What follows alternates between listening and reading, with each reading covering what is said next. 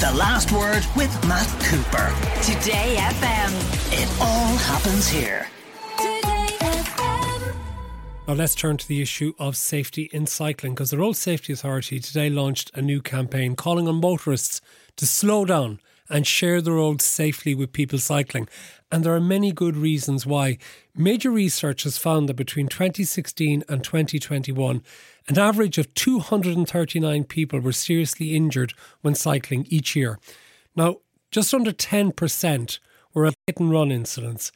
And here's another one that's actually really frightening because for every cycling cycling fatality during that time, there was an average of 25 serious injuries. And you can imagine what type of injuries they are. They could be, in some cases, life changing injuries. We're joined by a professional cyclist, Imogen Cotter, who knows what it's like to have been the victim of a van hitting her. She joins us now. Imogen, thank you very much for being with us. How are you? Uh, I'm good. Thank you very much for having me on, um, especially on such an important topic. Yeah, tell us about your experience, please.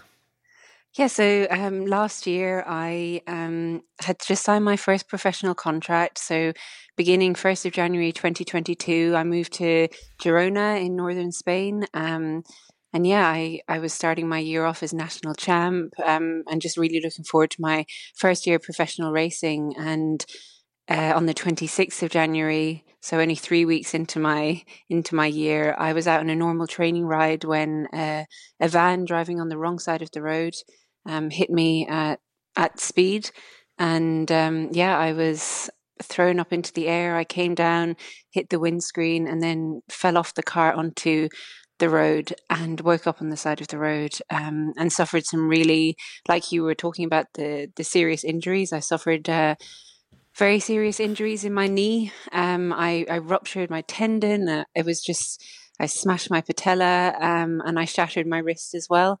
And so I needed five surgeries last year. And um, yeah, it, like I'm very happy I can partner up with Skoda and the RSA on this campaign because it's something that for me, um, it, it's so meaningful and, and I hope it can make a difference. Do you have any idea of what speed you might have been going at and what speed the van might have been going at when you collided? So I was at 30 and the van was going between 60 and 70. Um, so yeah, it was a a very high speed uh, But it was not a collision of equals. No, no, I, I was, and I, I, if you see the picture of the van, I was very lucky to come away uh, alive. Never mind, like wor- without worse injuries. I, I really was lucky to survive. Imogen, as it's happening, what's going through your head? Or can you remember what was going through your head? I just remember thinking that I was about to die. Um, I saw the van coming towards me, and I just thought, "I'm about to die," and and I just knew I was about to have a lot of pain, whatever happened. Um, but actually, the first thing I thought when I woke up was, "I can't believe I'm alive," and I said that out loud. It was the first thing I said. Um, but what I remember from the accident is mainly the the noise of hitting the windscreen. It really it was such a sharp crack. Um, it's something that doesn't leave you when you have an experience like that. It's kind of ingrained. I suppose you're an ex- a relatively experienced cyclist as well. And the problem I think a lot of the time is, is that no matter how careful you are on a bicycle and doing the right things, you still can't legislate for the behaviour of others. Yeah, uh, and that's something that is, you know, that's why these campaigns are so important because we can't control what other people do, but maybe we can encourage better behaviors and, and more awareness. And I think there's a really big divide between cyclists and drivers. And I think there's maybe a lot of animosity um, from drivers towards cyclists and drivers who maybe don't see cyclists as human beings. And that's something I'm really trying to get across with this ad campaign is like, you know, we are very vulnerable on the road and it's a scary thing to leave your home and, and hope that you make it home alive. And and I think cyclists uh, I think drivers look at cyclists and think oh that's an object in my way. That's some something that I need to pass because they're making my journey 10 seconds longer. Um, and I really hope that by telling this story and, and humanizing those accidents and those serious injuries, uh, that maybe we can make a difference. Because I'm anticipating the text messages coming in now to say, well, cyclists bring these things on themselves. If mm. there weren't cyclists out together in groups blocking the roads, if they were not cycling two and three abreast, we wouldn't have the problems, which, mm. of course, is not necessarily the case at all, is it? No, and if you look at my accident, I did everything right. And before, well, I say accident, before the collision, I never, you know, I would have almost made fun of myself for how cautious I was. Um, and on the day of my collision, I wasn't doing anything wrong. I was riding on my side of the road um, at a normal speed. I wasn't taking any risks, and a driver still overtook and drove into me on my side of the road.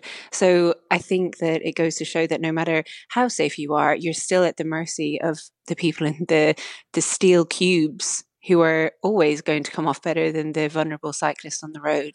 Imogen, it strikes me as well that you were lucky that you didn't suffer any serious head injury or other injuries that could have left you incapacitated. Yeah, uh, and it's something I thank the universe for every day. I really as soon as I woke up when I was on the side of the road, I I said I was happy to be alive, and then I started saying my family's names over and over in my head. I was repeating their phone numbers because the first thing I thought of was traumatic brain injury. I, I really, I really don't know how I came ac- away from it without one. Um, because you see people hitting their heads at far lesser speeds with less impact and having worse injuries in in their head. Uh, so I was very lucky. You were indeed. But what about getting back on the bike? You know, they say when you have a fall, get back on the bike. You clearly weren't able to get back on the bike quickly because of all the injuries to your leg, which required, as you say, five surgeries. But psychologically, how difficult is it to actually get back on the bike and put yourself potentially in harm's way again if you have other motorists behaving in the way that motorists in Spain did? Yeah, it's a it's a difficult one because I think for me, I I was so determined to get back on the bike because it was my job, it was my passion. It like becoming professional was something I'd worked towards for so long. So getting back on the bike was something I was really excited for. But when I did get back on the bike, I think that I I think my behavior as a cyclist has changed. Um, I'm still as safe as I was before and, and definitely as cautious, but I'm more aware of when drivers are are encroaching on me. And I think this is as, well something that drivers need to be aware of. Like when a driver comes close to me, I maybe overreact now. Um, and I think it's because of the PTSD of, of having such a traumatic accident. And, you know, you never know as a driver in your safe vehicle what a cyclist has been through. Um, and again, that's coming back to trying to humanize cyclists. Um, and so it was a lot for me to get back on the bike, not just not just training wise, but getting back into racing, which is, you know, you're you're cycling in, in a bunch of 100, 150 women at speeds of 40 plus kilometers per hour. And I, I had to really, I had to go to therapy, hypnotherapy to really try and, you know, not let my fear paralyze me. Um, and I'm lucky again that I've been able to get back to, to cycling, to racing. Um, but it was definitely a long road to get there. And can I ask the person who was responsible for this collision, or was he or she ever prosecuted? No, uh, no, there was nothing. No, no penalty points, no prosecution, nothing. Um, which was very difficult to deal with, and as well, I- I've passed that guy he, he only got his license a month before he he hit me and i've passed him. While i was on my bike he was just driving in his car. He just repaired the car as normal and he's back out on the road driving um, with no repercussions. So again that's something i don't know how i can help change something like that. Obviously that comes into you know you're talking about changing the law then but for me all i know what i can control is drivers attitude or trying to change drivers' attitudes. So that's what I'm hoping I can achieve and, and we can achieve with Skoda and the RSA um, with this campaign.